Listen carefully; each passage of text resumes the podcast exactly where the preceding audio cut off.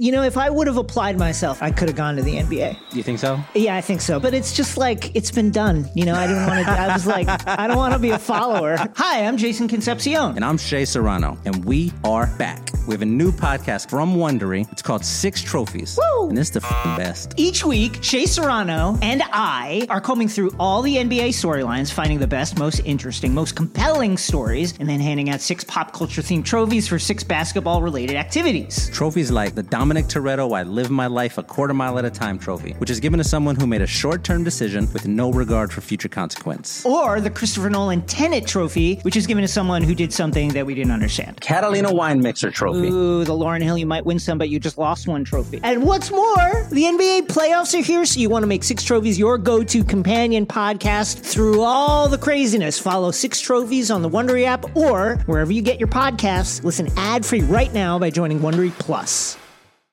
What these young bloods have to understand that this game has always been and will always be about buckets. Just attack the basket.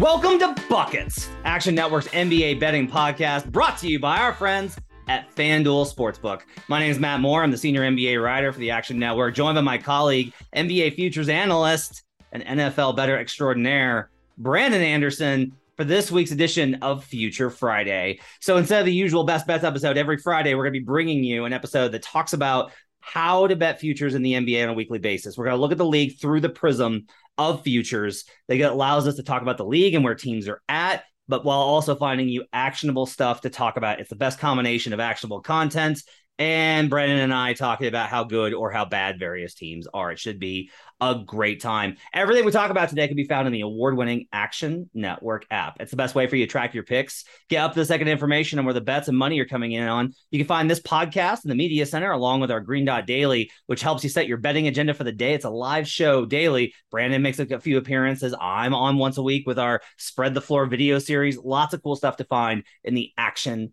Network app. All right. We're going to start this week talking about the beasts from the East, Brandon. We're going to take a look at the Eastern Conference and see if we can find a little bit of value on it. As we record this on a Thursday, on Friday, the Bucks are taking on the Knicks. I've already gone ahead and bet the Knicks in this game, but I think we got to talk about the Bucks more generally. So, uh, I bet they're under on the win total late in the in preseason. No Middleton wasn't going to be around for a little while. Uh, I taught I knew all the things about Budenholzer, but I was like, it's above 50. That's always a, a, tr- a tough number. They've looked awesome. And Giannis in particular, I don't know how. He looks better. Uh, on Wednesday night, they get a win versus the Nets where they played like garbage in the first half. And then the second half, Giannis just decided it was over. Like Giannis Antetokounmpo just came out in the second half of that game and was like, "We're winning. You're not going to score. I'm going to the rim every time. I'll talk a little bit about the uh, impact of the take foul rules on Giannis here in a second. Mm. But what's your big takeaway from the Milwaukee Bucks after these first few games of the season? Yeah, I think my takeaway on Milwaukee is the defense is back. And I, I wondered if that might be the case coming into the year. The one name I think we are kind of overlooking with them in general is that Brook Lopez basically missed all of last season. You know, he came back in the playoffs and we saw how good the defense was when they were healthy. And then Lopez is is back now.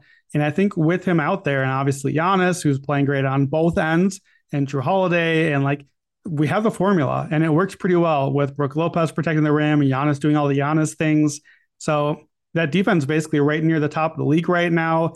Uh, I think allowing 44% on two pointers, that's been the strength of that team when the defense is elite. And remember, the title run they had, it was this world beating defense that did it. Like we remember Giannis because he drops, you know, 50 piece in the clinching game and did all the amazing things. But it was the defense really that was obliterating teams for that run. So if the defense is back and if it shows up every night, you know how I love defense in regular season and how it travels and is a good high floor thing for racking up wins and you know getting the division wins and toward the one seed. If the defense is this good, and we already know Giannis is this good, then you know the Bucks show up every night and stay healthy. They're going to push towards the top of the standings like the Owls do. So you talk about the defense. Uh, one of the key things that fell off last year, and we were betting this, and Raheem, our former uh, colleague who works now at the Ringer, we still talk to every day. He was keying in on the the Bucks three point rate of allowed of how many threes they mm. were allowing. This look, it's tiny sample. Everything's gonna be tiny sample. So everything we say in this podcast, just take it with the, the like all we've seen, and we under. I'm not building a white paper on these takes, folks. But Bucks are seventh in three pointers allowed per 100 possessions. It's such a big deal. Defense in the NBA it can be predicated on a number of things your contest level what are you allowing but a lot of it really comes down to what do you what kind of shots do you allow it's do you allow your opponent to take a lot of threes and score at the rim if you contain the three point line but you're getting destroyed inside you're going to have a hard time being a top 10 defense and the same is true on the opposite where if you contain the interior but you're giving up open threes teams are going to put big numbers on you if you contain both of those things and you're forcing teams to shoot from the mid range, they're just going teams are contested jumpers from the mid range. It might be a bucket, it might be a hoop. Real hoopers might know, but it's going to be hard to sustain an efficient number there, and that's going to impact your ability to get point differential and win games. The Bucks defense is legitimately back, so uh, we'll talk about Giannis MVP in a second. But look, show sponsor FanDuel plus five fifty to win the NBA title. I don't want to bet titles until we get to Christmas. I don't think. Uh, I bet the Bucks in a couple of parlays for Eastern Conference, Western Conference finals matchup. I have a few of those. I don't want to bet them yet. This number is going to go down. You're going to get CLV.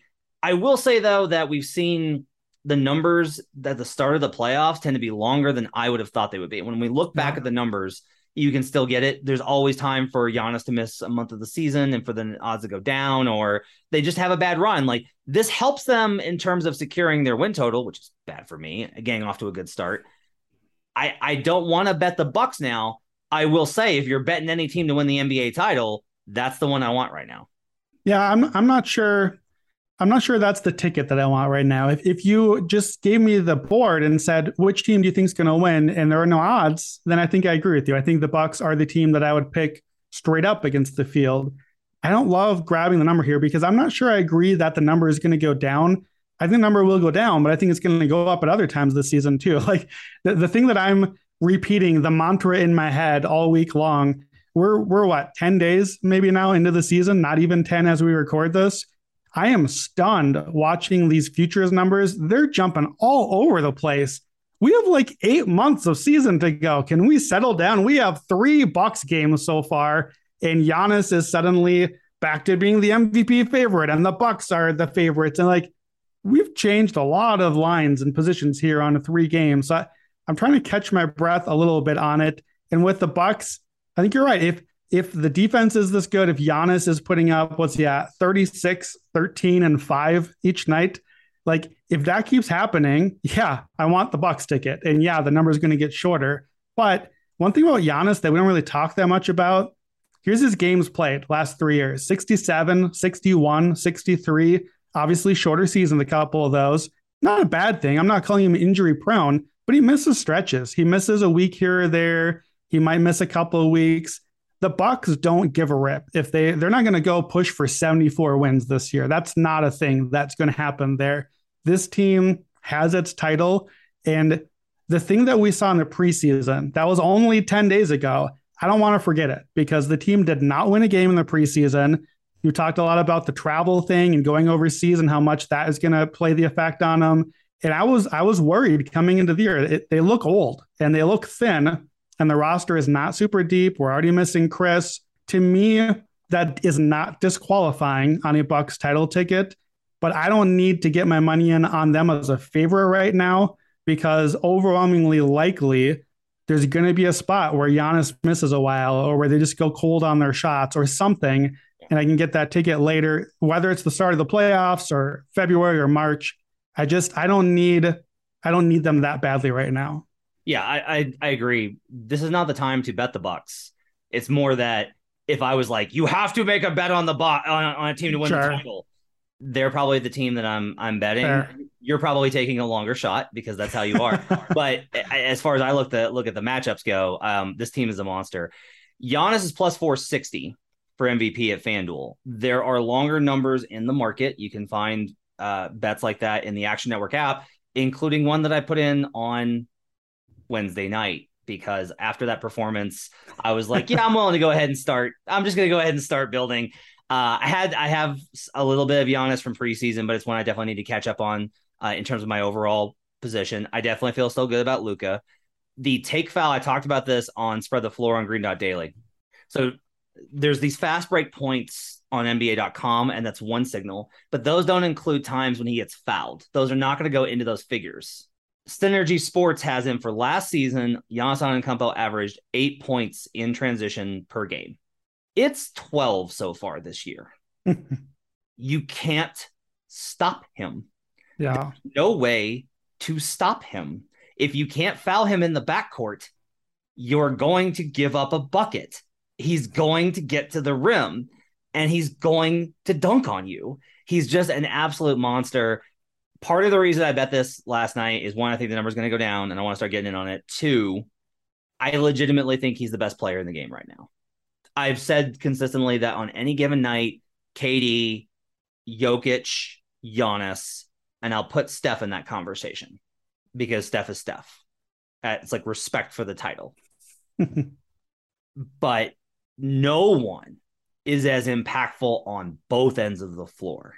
Like there is nothing you can do with this person right now. So uh Giannis is an absolute monster. I do like Giannis for MVP. I do think there's value at plus 460. Do I think this number goes down? Yeah, like I think that we're probably I think Giannis is in the conversation by the end of it, barring injury. And I'm, if you're willing to if you're willing to take the injury risk right now, I think it's okay. If you're looking to bet MVP, now if you want to wait, if you're like it's been three games, Matt, that's fine. I'm just telling you that I don't see any reason, barring injury, that Giannis is going to slow down. This is not hot shooting. This is just there's nothing you can physically do to him. He's the most dominant player in terms of physical domination we've seen since Shaquille O'Neal. They're taking on the Knicks. Surprising Knicks, looking really good. Just uh, Obi Toppin's playing more. Julius Randle's back. He looks alive. You can find out there in the market. There's Knicks to make the playoffs, and they're still plus 175. Brandon, I've actually been pretty impressed with the Knicks. I don't want to get there yet. I always talk about the mirror teams that get to November and they realize, like, oh, no, we're not very good. The Knicks are in that category potentially, but the Cavaliers were there last year, right? And they just turned it wound up being good. We both agree the Cavaliers are better. I'm just saying, Jalen Brunson, their defense has been really good. The revamped roster looks looks good in terms of the small adjustments that they've made. Uh, Jalen Brunson's been great. Julius Julius Randle just being good makes a huge difference. Uh, The Yeah. Knicks are pesky, they're feisty, and I think right now it's more of a night by night play for me right now. But I do think the Knicks are underrated in the market to a degree. Yeah, I think so too. And I, I think really like not to go Danny Green on you, but I think the the Knicks are who we thought they were. You know, like this this is this is that team that we expected that the Knicks are showing up, they're trying hard, they have a very good depth, the bench is playing well, they're defending. These are all the things we knew was going to happen. This is what happens on a Thibs team. I think the difference has been that Jalen Brunson really is making a difference in the starting lineup. And the thing I noticed especially is the turnovers or lack thereof. Jalen Brunson, I think in his last game, finally had a turnover somewhere around like toward the middle of the game. And the announcers acknowledged, like, oh, well, I guess Jalen Brunson is not going to go his whole Knicks career without a turnover because he had not turned it over as the point guard of the team. And I think, you know, we talk about like a floor general or somebody to just come in and run the show and calm things down and like frankly not be Julius Randle and RJ Barrett doing all those things. You need a point guard sometimes. And I think that's the value Jalen Brunson brings to the team that they just didn't have last year. Just stability and a higher floor of offense where we already knew the defense was going to be good. I think Isaiah Hartenstein has helped a lot as, as, off the bench in that role. They're already uh, the, the shooting profile still not great. We wish for more threes, but they don't have a lot of shooters. What I do like though, they're going to take a lot of twos. They're making them. They're top five in two point attempts. They're top five in two point percentage. So at least if you're going to take them, get good shots and make some of them. I think it's just it's a good team. It's interesting that you talked about the mirror teams as for you, use that term as like, okay, we we got to November and said, oh yeah, okay, we're we're, we're not that. Like the Wizards last year came to mind as yeah. roared out to the start and then looked in the mirror in your term and then it came back to earth. I think of a mirror as a different sort of angle. So I mean, I just need a different term for it. Um, to me, the the Knicks are the opponent that you look in the mirror for on a on a cold, you know, stormy Tuesday night in the middle of the season when you're tired and it's game 48 and you're so sick of playing and you show up against the Knicks, they're going to beat you if you don't show up. Like you look in the mirror and see who you are that day because the Knicks are going to make you beat them. And that's the Thibs thing. And the offense floor moves up with the defense. And I think that's a winning regular season formula. So I, I feel good about a Knicks over. Like you said, I think it's a great spot to play them night to night. Just in that, like, mm, yeah, this is a, a bad schedule spot for the opponent. The Knicks will make you earn it. I don't know about the playoffs because I feel good about the play in. I'll take the play in odds. But now, if I'm in the play in, I got to take this team in a one game playoff. And I don't feel great about that just yet. But, you know, I, I think they're going to be good at it. They could, could they get to a six seed and, and just guarantee a playoffs? But I think it's in the mix. I wouldn't take it, but I think it's in play. Would you say it's in play? It's possible. It's up there. They're in the conversation, right? Yeah. I mean, the, Bull, the Bulls were there last year. They could be the Bulls this year. That's absolutely sure. that could happen. Look at the Bulls are going to be the Bulls this year, but we'll talk about that another time. Uh yeah, I think you know they're the standardized test. That's what they are. As they tell you exactly where you are against uh, percentile wise in the league. Yep. Let's move on and talk about Sixers versus Raptors. Sixers were favorites in this duplex set. They played Wednesday and Friday and lost to Toronto. Um, I have not bet on the Sixers in quite a while after uh, taking a beating early on in the season horrible start for the Sixers. They look terrible. Embiid looks hurt and slow. Uh, everyone's blaming Harden for it being like Harden ball team, but to me, it's like they're doing that because Embiid doesn't look right. They take on the Raptors again on Friday night. Raptors now with favorites. By the way, this is only the first time the team has been a.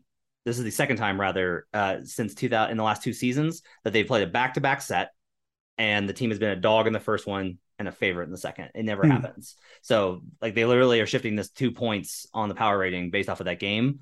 Seems like an overreaction. I'm not going to bet the Sixers because I love myself.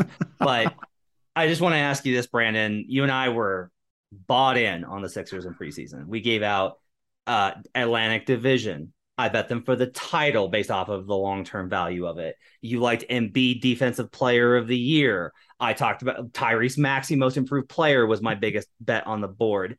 We are a handful of games in. How dead are we exactly? How how much kindling? How how much can we take those tickets and use them to start a warm fall fire?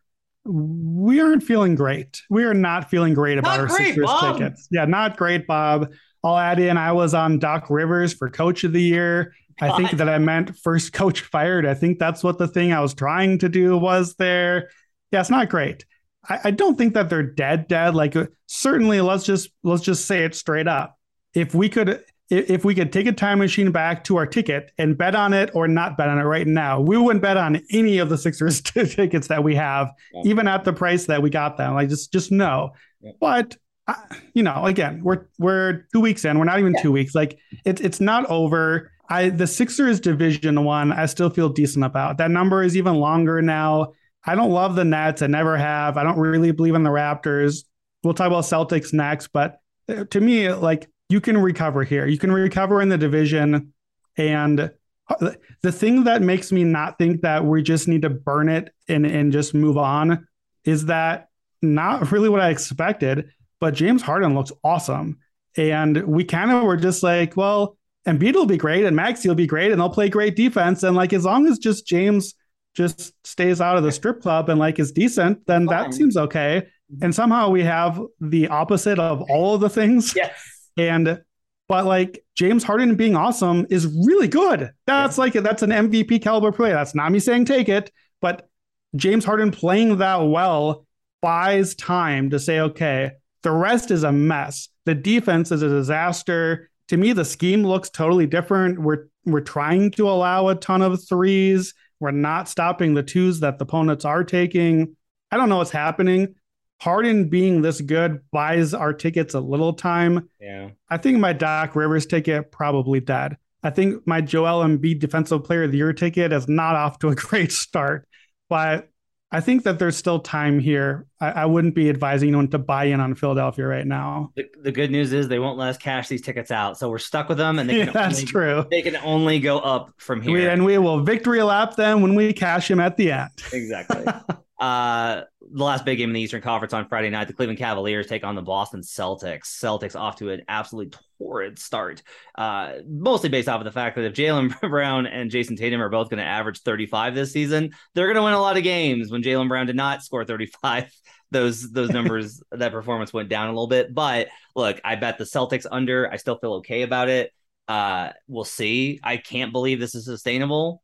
Like the Sixers can't be this bad, right? And the Celtics can't be this good, right? And maybe both of those are wrong. And the Sixers were the over 50 win team that I should have faded, and the Celtics were the one I should have trusted. But they take on a Cavaliers team that uh, Brandon, your Cleveland Cavaliers. I think we That's can right. call them based off of all your positions on them. Look, it's early; these are small sample, but we're just going to go ahead and give the numbers because I do think they're relevant. You have to understand that Cleveland looks better. Cleveland is going to look better on paper than they do in the game, and that's meaningful from a regular season perspective, at least. Uh, Cleveland right now at dunksandthrees.com has the third best net rating as we record this on Thursday afternoon. They are plus 8.9 um, in, I'm sorry, plus 10.2 in adjusted wow. net rating factored for opponent at dunksandthrees.com. That's behind the Mavericks, who are one and two, by the way, but they destroyed the Grizzlies so much. They're number one. Uh, and the three and one New Orleans Pelicans. The Cavs are currently above the Phoenix Suns by a full point and a half. So they've looked like the numbers on Cleveland are really good.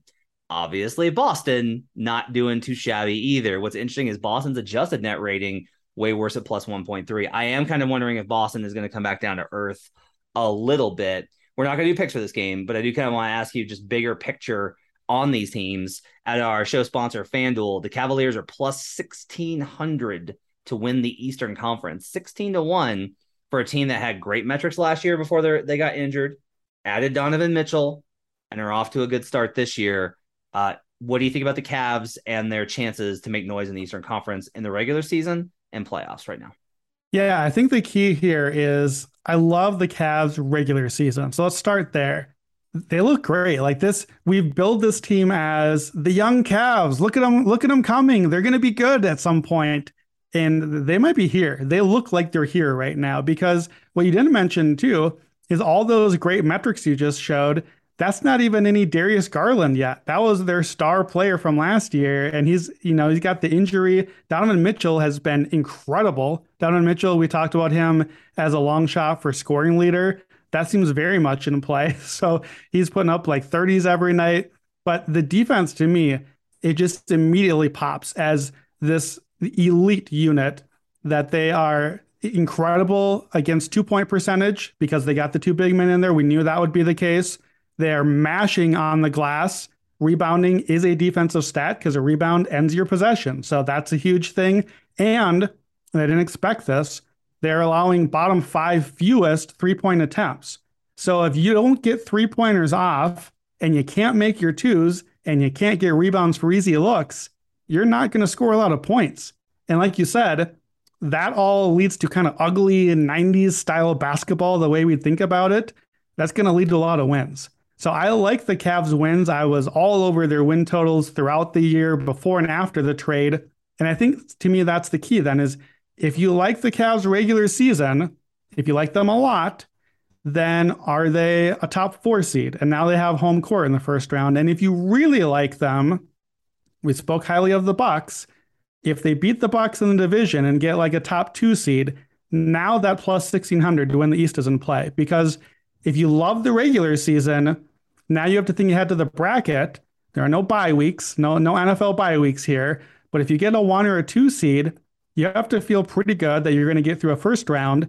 And now you're only two matchups away with home court, with a really good defense that's going to keep you in every game. And if we're being honest, yeah, the Cavs are certainly favored and are certainly underdogs in at least one series to get to the East, right? Guaranteed at least once they're underdogs, probably twice, right?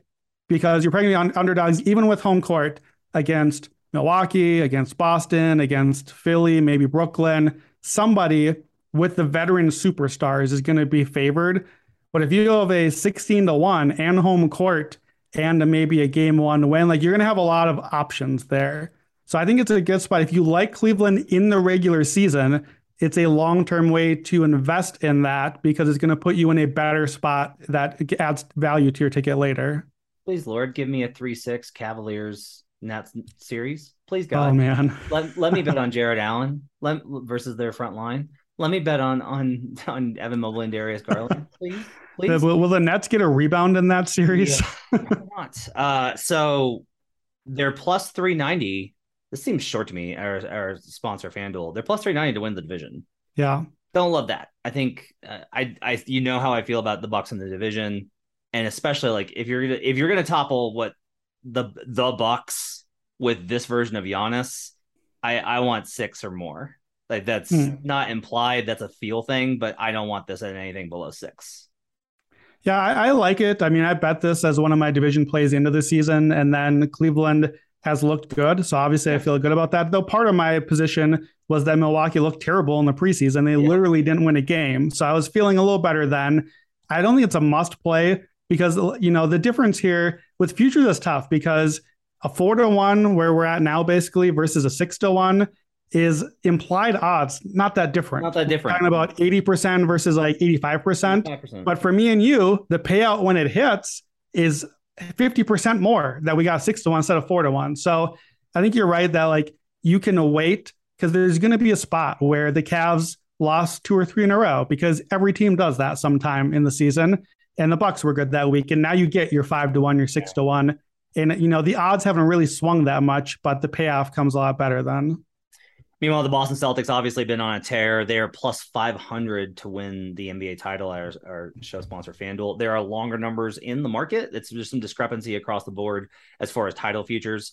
So you're you're buying extremely high right now if you're betting Boston to win the title. Uh, am I terrified for my under ticket? Yes. That is accurate. I am terrified for my under ticket because this feels a lot like the Suns, only with completely different logic. I had all these different reasons for fading the Suns last year, and they were just better. And then I went the exact opposite direction and found Boston, and now they just look better. So sometimes the good teams are just good. There's a couple of things I mentioned the I mentioned the dunks and threes thing. Like there's a couple of numbers that make you a little bit like eh, maybe maybe like the Celtics defense in particular has not been kind of what you expect it to be. Now, without Robert Williams, that's a little bit expected. We also don't know when he's going to be back. Uh, maybe the best value on the board, though, as far as futures go with Boston, is Tatum, who is plus 800 at show sponsor FanDuel to win MVP. Uh, I went ahead and added him to my NFL NBA MVP parlay system. I saw that. uh, with Josh Allen and Patrick Mahomes alongside Tatum. I also have Giannis and Luka in those combos. Um, but Tatum is worth, I think, a bet for MVP based on at the plus 800. This is less of a team oriented and like the model system. And this is, this one for me was if I'm going to bet these consistently, which I am, Tatum fits every single, like, he looks better. He looks, the step that he's taking is meaningful to me. He's hmm. not just settling and hitting tough shots he's controlling and manipulating defenses. Those are two different things. A lot of guys in the league can find space to, to hit a contested jumper and they'll go on hot streaks and hot, hot seasons, even. Jayson Tatum is a step ahead of the defense, both physically and mentally. His burst has him getting to the rim faster. His control over the game has him generating higher percentage looks that even if they're low percentage looks for most people, it, they are in his like he's in his bag. Like Jayson Tatum is comfortable in every single game, and that evolution to me matters. He's a high level defender. And if the Celtics are going to have this kind of team success, which again, we got a long way to go, but at plus 800, there's a good chance that Tatum winds up in the Booker category. And you can make an argument for Booker as well. He's also looked awesome. Uh, but as far as like team with a great record, why isn't Tatum in the conversation? So he'll be in it from, he doesn't have to catch up from the Celtics early season like it did last year if they continue this. So I've already bet Tatum a little bit. I'm not like going super heavy on it. Uh, I'm a sicko that bets MVP essentially weekly. I will just say this is based on less off of game results and more that Tatum to me looks like he's going to be such a force that I will include him in this conversation of guys that are going to be in the conversation later.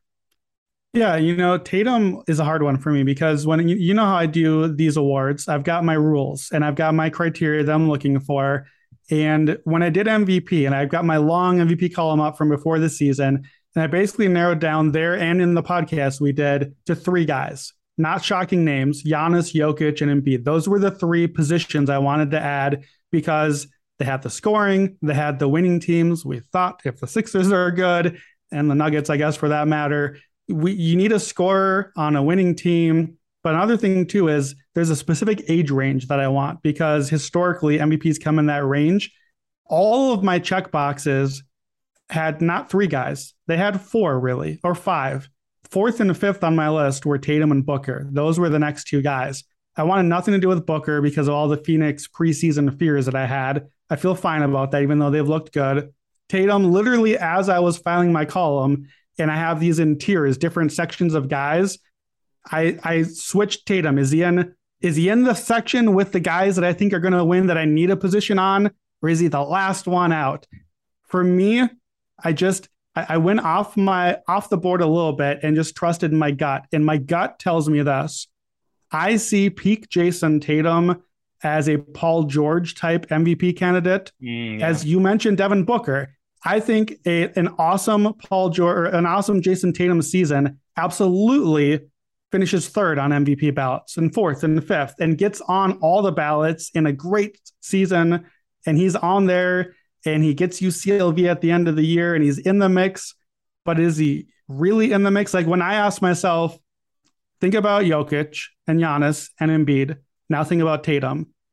I don't know how to quantify, how to explain it, but I don't put Tatum on the same level as those three guys. I just don't. I don't put him quite at that elite top superstar level. And I think that matters with MVP. But he fits the model. And so he's he's a name that I, I think if you're building a portfolio like you are, it makes a lot of sense. All right, let's move on. We're going to do a new segment here on the show, and it's called Worst Favorite on the Board. We'll switch it up every week. But this for this week, I did want to take a look and see what number do we look at and just go, this number's not right. This number's not right. This this team should not be the favorite to win whatever the future is on the board. I'll go first this week, and it is the Grizzlies plus 155 to win the Southwest Division. You are the worst. The Grizzlies have a remarkable amount of stickiness in the market, considering they are a small market team that had a good, not great playoff run. They barely got past the Wolves. And then honestly, I thought they played pretty well versus the Warriors. We kind of called that on buckets that they would compete in that series. Lost a tough one in game one, kind of rallied back. Ja gets hurt, random, random game five, and then losing six. We've seen the Pelicans essentially destroy worlds. We've seen the Mavericks, who are one and two. I'll say this Dallas to me looks like they're going to be. I think Dallas is going to be fine. Like I feel more confident in my mm. over for Dallas right now. I think Dallas is going to be okay. I think they'll be in the division conversation. Between those two, our preseason cap that the Pelicans and Mavericks have should be higher in the odds than Memphis to me completely tracks. Memphis is still the same kind of team. This is really crazy to me. Look at Memphis's kind of resume right now. They they go to overtime with the Knicks in their home opener. Okay, Knicks are better, but that's a game that you should win. All right. They mm-hmm. have to scramble to get back versus Houston. They go on the back to back and they get trounced by Dallas. Bad spot, fine. And then they beat up on a Nets team that is quite simply not good right now. They might never be good. This Nets team just may not be good. There's nothing impressive in Memphis's statistical profile. There's nothing impressive in their win profile. Ja's been awesome. He's added a jumper, and that's incredibly i'm not just gonna i'm not dismissing it. It genuinely it does matter for how teams guard him. The rest of the team is still worse like we predicted. So uh, i cannot understand why the grizzlies are still the favorite here. This is slow market reaction to how good the pels are. Even with the zion already missing a, a little bit of time with a small injury and brandon ingram being banged up i'm not worried over long term until there's something long term to be worried about Pelicans, we said they were the best value on the board for the division. They're still the best value. The Grizzlies should not be favored here. Yeah, I agree. And we've been on this one all all year long, uh, like all off season into the season, and and really, like you said, I I will. I'm less out on the Grizzlies than I expected to be, but I still feel in on, like you said, on what the Mavs are doing and what the Pelicans especially are doing. So when you have three teams all vying for only one division winner, that's how this works, then it just doesn't make a lot of sense that the Grizzlies should be like a, a clear favorite here. I, I wonder if just is it just Ja? Is Ja what makes it sticky because he's the exciting player and everybody wants a piece of him, and just everyone has to bet on something. You know, his his MVP number is skyrocketed already out of the first week, and I mean, I, I, I don't see I don't see a need to get my money in on the Grizzlies when I just have a hard time seeing in a regular season setting what's going to be better than last year. They won 56 last year, second most. And, and I guess the answer is maybe just Ja plays the whole season, which I'm not confident that he will do because he missed the games last year, but they won the games without him. Now, I'm not saying that they're better without him, but the argument of Ja would play more, so they'll be better. No, they already were winning without him. So I, I don't know. I will say the Grizzlies thing where they just find dudes and plug them in and it works. I, I continue to not give enough credit for Santi Aldama on opening night for them, like dropping threes in the Jaren Jackson role. I was like, oh shoot, that was a big part of my cap was they're gonna miss Jaren. And I was like, well, apparently not. Apparently Santi Aldama is a thing that's happening now. So I I like I, I want to fade the, the Grizzlies less than I did two weeks ago. I'm not just outright trash fading them right now, but I still think that the number doesn't make sense because the Grizzlies are there, but the Mavs and the Pelicans have been so good. We don't have the odds, obviously, for Saturday's games. They play the Utah Jazz on Saturday mm-hmm. night. And I will just go ahead and tell you that based off of the, the likelihood that Memphis is going to be favored in that game, I am absolutely 100% going to be betting the Utah Jazz. Uh, on adjusted power rating from this season and and everything else, like with home with home court factored, Utah's got a substantial home court. I have Jazz favored in this game, and they're absolutely going to be a dog. So I'm wow. just go ahead and giving out a weekend pick. I'm going to be betting Utah. uh, unless there's an injury update on Saturday night. All right, let's go uh, and hit yours. What's the what favorite do you think is the most wrong, Brendan? Yeah, so I'm going to stay in that division. I'm going to go to the Mavericks. I think Christian Wood being a clear favorite for six man of the year one week into the season, I, I just can't get there. Ugh, you're the worst. Now, look, I'll tell you this. If Christian Wood comes off the bench all year and puts up 24 and 9 and hits 62% of his threes like he is right now, then yes, Christian Wood will run away with six man of the year. You know what else is going to happen if that happens? Somebody's going to get fired in Dallas because you got a dude putting up 24 and 9, shooting 62% as a big man, and you're playing him 26 minutes off the bench. What are you doing? He can't come off the bench all year if he keeps putting that production up. So either the numbers stay and he starts so he can get more minutes that count more, more minutes with Luka, which you want the pairing out there. Now you can't be six man of the year anymore, or the numbers fall off because I don't know. Maybe he won't be the first person in the history of humankind to shoot 62% on threes all year. So look, I, I, think he's in contention. If we knew for sure that he was going to be a six man all year, yeah, you'd feel great about it. But he's plus 170 at FanDuel right now. I just can't get there from one week in of just like, okay, great. So I guess this is a thing. And Dinwiddie is definitely going to start all year and definitely not going to come off the bench like he did last year. And Wood will definitely be benched, but not start all year. Like I don't, I don't trust the rotation. I don't trust that he will even be eligible for the award.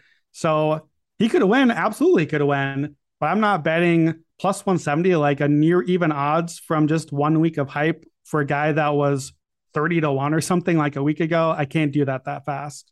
The best part of your cap there was the logical inconsistency between the two ideas. Either even if he doesn't shoot 62%, even if he has a monster season, he has to start, yeah. or he doesn't have a monster season and he comes off the bench. Those two things cannot be the same. And as right. an example here, and like, look, Jason Kidd's not going to look at on off splits. Spoiler alert. However, JaVale McGee literally has the worst on court net rating of anybody on Dallas. They've been worse with him on the floor by a substantial margin. They are 17.5 points worse in net rating when JaVale's on the court, and they are 29.5 points per 100 possessions through three games better with Wood on the court. Wooden Luka is a natural fit. I said this all along. I love this was a big part of my Dallas cap. Yeah. Was I love this combo. I don't think these numbers are sustainable. I think Wood having a fantastic season next to Luka is. And so right, I, I agree. And, Yeah. and frankly, I think that the numbers maybe well, not the shooting percentage, 24 and 9 as a starter Mhm. wouldn't shock me. I think that is sustainable. Like I said when the trade happened, I think Christian Wood could be like a fringe all NBA candidate if they started him and he gets to do the things with Luka.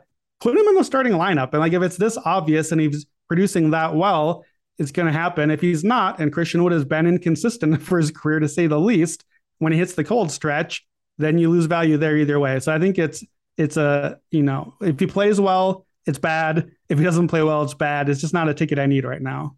All right, I've added a new section to the show based solely off of how much fun Brandon had with our long shots episode for the season. I was like, why don't we just do this every week? Or do the long shot of the week. This is a sprinkle play. This is not a big bet. This is not a huge bet. This is a here's the best long shot because who doesn't love a good long shot future? You mean not good like one out of a hundred? I'd say more like one out of a million. So you're telling me there's a chance? Like that's ever gonna happen. Uh, I will go first. Lauri Markkanen is 17 to 1 for most improved player at FanDuel, show sponsor of Buckets. Why? Wh- Why is this the case? This is not a random thing here. This there is there is building momentum. This is a like that's why I feel so good about this one. Lauri Markkanen was good last year with the Cavs. As soon as he got out of Chicago, he was better. I don't think he liked management. I don't think that he was comfortable. I, think he struggled under Jim Boylen because Jim Boylen is Jim Boylen. I think he struggled under Billy Donovan because Billy Donovan wanted to win now, and Lauri was still finding his way in the league, and he was coming back from pretty severe injuries. He hits the Cleveland, and everyone's like, "This is going to be a disaster." Laurie Morgan's terrible, and you got three bigs, and then he makes it work with the three big lineup. Then he gets shipped out in the Donovan Mitchell deal, and he is absolutely tearing it up. He has been phenomenal. Now, the problem with this bet is the assumption that Danny Ainge is going to eventually start slicing Achilles with a razor to try and get Victor Wembanyama. I've said this. This has been my cap on Utah. I didn't bet the over because I was too terrified of the outcomes. I still do not know how they're going to get this team to tank. In that, you can trade Mike Conley and you can trade Markkanen, which, by the way, Markkanen could then go to a contending team and still be really good and win Most Improved Player. You could trade those two guys. Collin Sexton just got the got the sign and trade, right? That's not going to happen. I, that that move's not going to get made. Uh, like you then have to still shut down guys like Jarred Vanderbilt and Jordan Clarkson and Kessler, who's good. Like Walker Kessler's been awesome, Brandon. I know that that's that's like wild. He's been so good. It's not that I think the Jazz are too good to be bad. It's that I don't know that they're going to be so bad that Markkanen's going to be out of contention for this award. I have bet this. I think there's value on it. I like he was good in Eurobasket and last year. We have growing momentum. He's been phenomenal. He's playing great on both ends. I like Lauri Markkanen, 17 to 1 most improved. So let me ask you this question because it's going to pertain to my pick as well because I'm going for the same award here. But before we do that, do you think that the Utah Jazz, you made the case, you've got all the players. Do you think the Utah Jazz are a playoff team and let's call a postseason team? Do you think the Jazz can be a can they make the play in? Because because with my profiles, Lauri I think fits the age range we like. He fits the leap we like. The scoring is there. Nine of the last 10 most improved players have made the playoffs. So if we consider that even top 10 seeds, can the Jazz get there and, and make Lauri's numbers matter to voters? That's a good question. Because it's like a can not will thing, Yeah. right? Like it's Yeah. 17 to 1, I'm willing to bet on the can. Sure. If it's yeah. under 10, I'm not willing to bet on the will. If that that's fair. I mean, that's the that's the number. That's that's part of the thing. When you take the long shot, like we're going to take these long shot values. We're betting on a bunch of variables going our way. So that's fair. If if you think can is in the equation, I don't. Still, I don't think can is. So then I can't get there. But if if can is part of it, then sure. I think that Larry Markkanen fits the profile pretty well. I'll do mine. I like De'Aaron Fox for most improved player. He's 42 to 1 at FanDuel. I still see him at 60 to 1 out there at some books. I gave this one out when we did most improved way back in like July or August. And it was like 150 to one then, just total like down with the random names at the bottom of the board.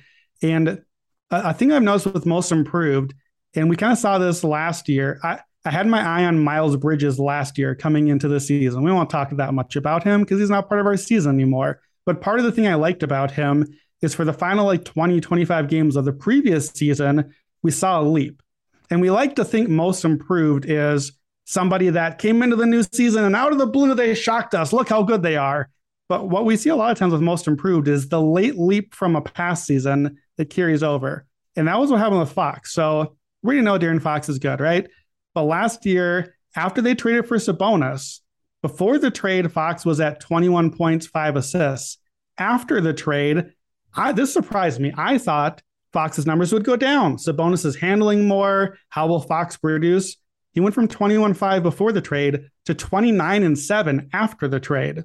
And now look at the numbers for the new season. He's at 31.7 points a game, six rebounds, seven assists. He's basically matching those numbers from last year. And he's shooting threes now. I didn't even realize that to look up the numbers.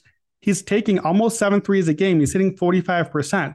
So it's not just that he's hot, because that's not going to last necessarily, but the volume being up matters because that's going to help boost the scoring. It's going to make him just a better overall profile player. His mid range numbers are up, his floater is going in a little better.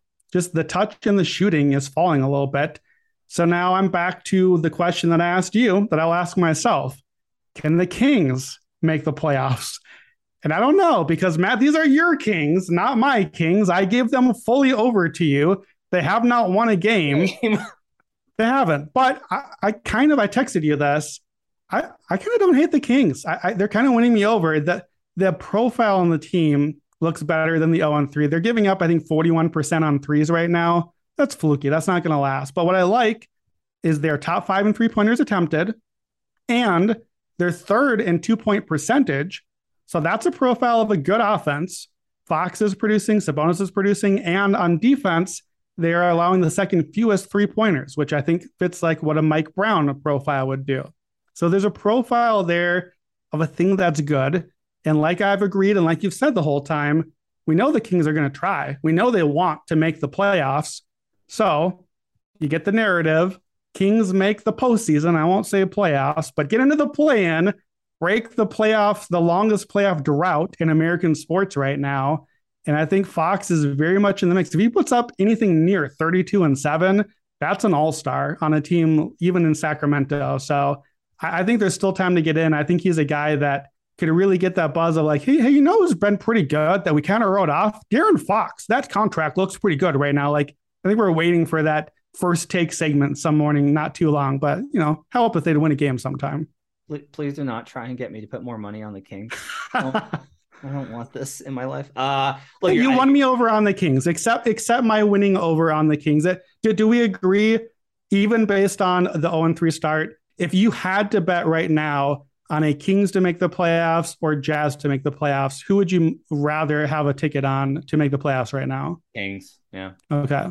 So I, I think I don't think it's likely necessarily for either, but the Kings' motivation especially comes in. So yeah, I, think the number on Fox again, it's long shots. We're just taking long numbers. It's a can thing. I think they can. Forty two hundred is a show sponsor FanDuel. So that's right. Absolutely. There's your long shots of the week. All right. Hope you guys have a great weekend. We'll be back on Monday with the recap show with Albert Wynn, aka Analytics Capper, breaking down the awards races like we did last week, as well as best bets throughout the week. Make sure to follow all our picks in the award winning Action Network app. You can track Brandon on there. Go look at Brandon's ROIs. Just go look at Brandon's ROI on NFL, NBA. You're just going to be like, wow, holy shit. I, I, I promise you, you will be amazed. Uh, go check it out in the Action Network app.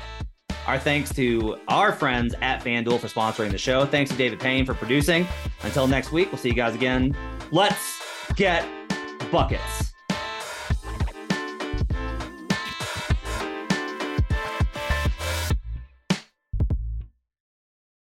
Whether you're a world class athlete or a podcaster like me, we all understand the importance of mental and physical well being and proper recovery for top notch performance.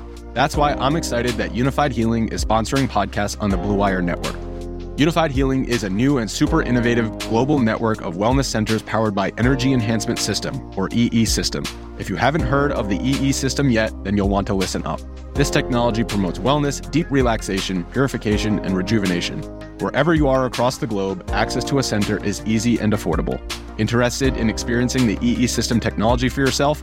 Go to unifydhealing.com slash bluewire to learn more and find a center near you. That's unified, U-N-I-F-Y-D, healing.com slash bluewire. No material or testimonials on the Unifyd Healing website are intended to be viewed as medical advice or a substitute for professional medical advice, diagnosis, or treatment. Always seek the advice of your physician or other qualified healthcare provider with any questions you may have regarding a medical condition or treatment and before undertaking a new healthcare regimen, including EE system.